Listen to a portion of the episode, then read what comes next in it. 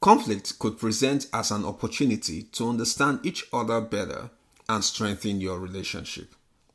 However, if not addressed properly, it can impact the marriage in a negative way. And when you think about it, some fights or arguments in marriage are just unnecessary. Yeah.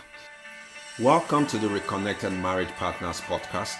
Hi, we are David and Eben, your host on the show. We know what it's like to feel less connected as a couple while juggling the increasing responsibilities and demands of work, life, and parenthood. We also know what it feels like to achieve a deeper level of connection and intimacy in marriage while raising a family. If you are ready to reconnect on a deeper level, reignite the passion in your marriage, and enjoy a more exciting and satisfying marriage, Even if you're raising children with limited time, this podcast was made for you. Be prepared to be empowered and inspired to build the strong and connected marriage you truly desire. All right, let's light up that spark. Come on! Hello, friends, and welcome to another episode on this show. In a couple of months, you know, we will be celebrating 13 years of marriage by God's grace. How time flies. True. When I look back at our 12 year journey in marriage, I can definitely say that we've had wonderful experiences and moments together as a couple. And I can also say that there were some fights or arguments that were just time wasting. I guess those experiences can make me look back now and appreciate those moments for the lessons they taught us. These arguments could have resulted from, you know, a suggestive question, not doing what was supposed to be done, or even doing what was not supposed to be done. We have definitely grown individually and collectively in marriage over the years, and we continue to enjoy the benefits of individual and marital growth. Instead of spending time engaging in unnecessary, time sucking, and energy draining fights in marriage, we could all agree that there are other things we could be doing that result in a better use of our time and energy. In other words, there are ways we could be more productive with the use of our time and energy. And as parents raising kids in modern times, without a lot of time on our hands, we want to ensure we can be more productive with the use of the little time we have available and preserve our energy to do what truly matters. Hmm. We know how important it is to enjoy your marriage while staying married. And we want you to enjoy your marriage even more as parents. And this is why we created this episode. So, in this episode, we'll be talking about how to avoid those unnecessary, time sucking, and energy draining fights in marriage by doing these three things. Before we get into the revelation of these three things, we want you to understand that conflict is not necessarily negative. Conflict could present as an opportunity to understand each other better and strengthen your relationship. However, if not addressed properly, it can impact the marriage in a negative way. And when you think about it, some fights or arguments in marriage are just unnecessary. Yeah. So let's proceed. Here are three things to do. They all start with the letter G. You can call them the three G's.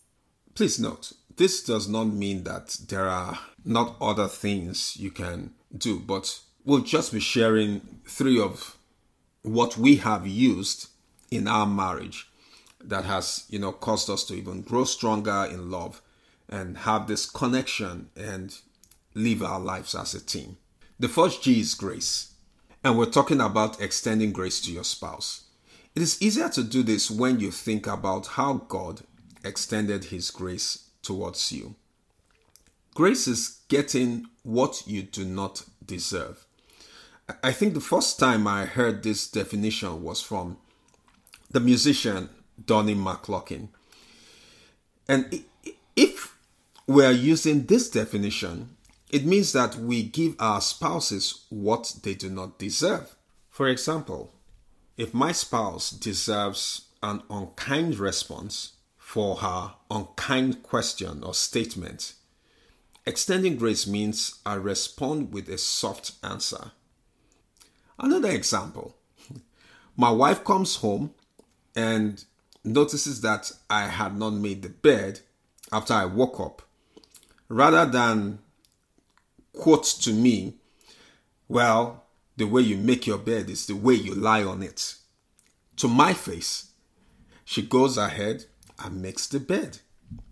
In these two situations, the initial responses could be justifiable, but grace extended makes us do the alternative. One thing about God's grace is that it reminds us, too, that we have also failed, but yet He gave us Jesus. The next G. The next G is gratitude. Developing the habit of gratitude. After being married for some time and the responsibilities and demands of life increase, you may begin to realize that it may seem easier to focus on what your spouse is not doing than what's good they are doing. With our marriage experience, I would say that I could look for things that will continually fuel negative vibes in my marriage. But I choose to focus on the positive. If you're looking for something in marriage, it may not be hard to find it. Your focus matters.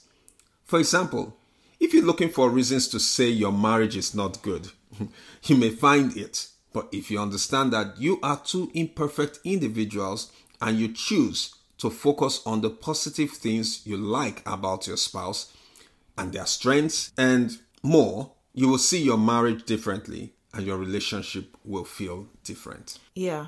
Gratitude is a practice that can not only benefit your marriage but your life too. This includes being grateful for the little things that could be taken for granted. You may say something like, Isn't it our house? So she's supposed to clean it. Why thank her? Or, Are they not our children? Why should I thank him for taking the kids to soccer? Well, these duties may be what is expected or agreed upon, but saying thank you tells your spouse that you appreciate them for even those little things, even if it is their responsibility. When you show gratitude for the little things, you make your spouse feel good and appreciated. This good feeling takes the place of stress. And when your spouse calls you out on something, you know they are doing it out of concern. And of course, knowing that it's out of concern, it will affect your response. Here's one tip for you you can keep a gratitude journal and write what you are grateful for daily. Don't forget to include something you are grateful for about your spouse. When you are upset with your spouse, you can pick up the journal and read through what you've written. This way, you can be reminded of the little and great things they have done in the past. Remember, just like you are not perfect, your spouse is not perfect. So, let's take the last G, which is give. Do you know that one major source of conflict and marital problems is this 11 letter word, selfishness? One characteristic of a successful marriage is this it is made up of two givers serving each other. We give time and energy to help, support, and assist each other. We live in a world where it is so easy to get used to getting things done fast. Sometimes your spouse may just be feeling stressed and overwhelmed. Instead of focusing on what we want or the, in quotes, I want it now approach, or you know, the microwave approach, we can think about how we can help lighten the load of our spouses or help make things easier for them. There are times when what your spouse needs from you at the moment after a long day at work or a stressful day is to give a listening ear. Make them feel loved and understand that you're in this together, not focusing on what you want to get from them or expanding on their faults or weaknesses and making them feel worse thereafter. When this becomes a pattern, it can begin to create a distance, an emotional distance and disconnection in marriage. To feel more connected and intimate in marriage, your marriage should provide a safe space for each other. We're not saying you cannot voice your concerns, but you want to think of your spouse, the timing, and what is going on with them during that time.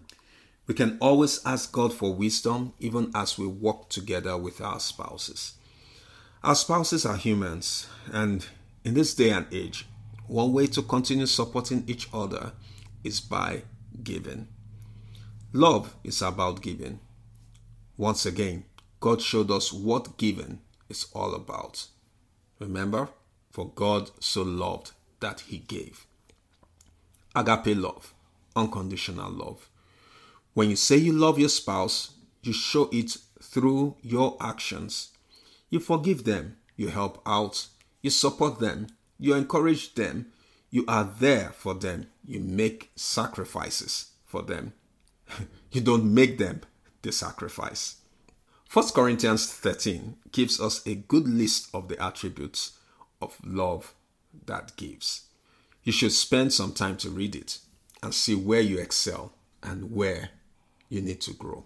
Before we round up, here's a recap the three G's grace, gratitude, give. Every one of us needs some grace in our lives because we are humans and have the tendency to offend. We also need gratitude as it produces a good feeling for the receiver and the giver. And finally, we need some giving because there is a lot we can give ourselves as couples, and it also has great benefits. These three attributes will go a long way to ensure you do not waste your time on unnecessary fights, conflicts, and you can channel it to something more productive. So, which of them G's are you going to practice this week? That's it for today. Thank you for listening to this episode. Till next week, when we bring you another inspiring and exciting episode, stay connected. God bless you and yours. Shalom. Shalom. If you like that among show, Please don't forget to leave a review. to spread the love. Hi, friend. If you've been inspired or found value in this episode, one of the best ways to thank us is to leave a written review on Apple Podcast. We would love to hear from you. Please feel free to share this episode with friends and family, and together we can build stronger marriages, families, and communities. Stay connected. Shalom.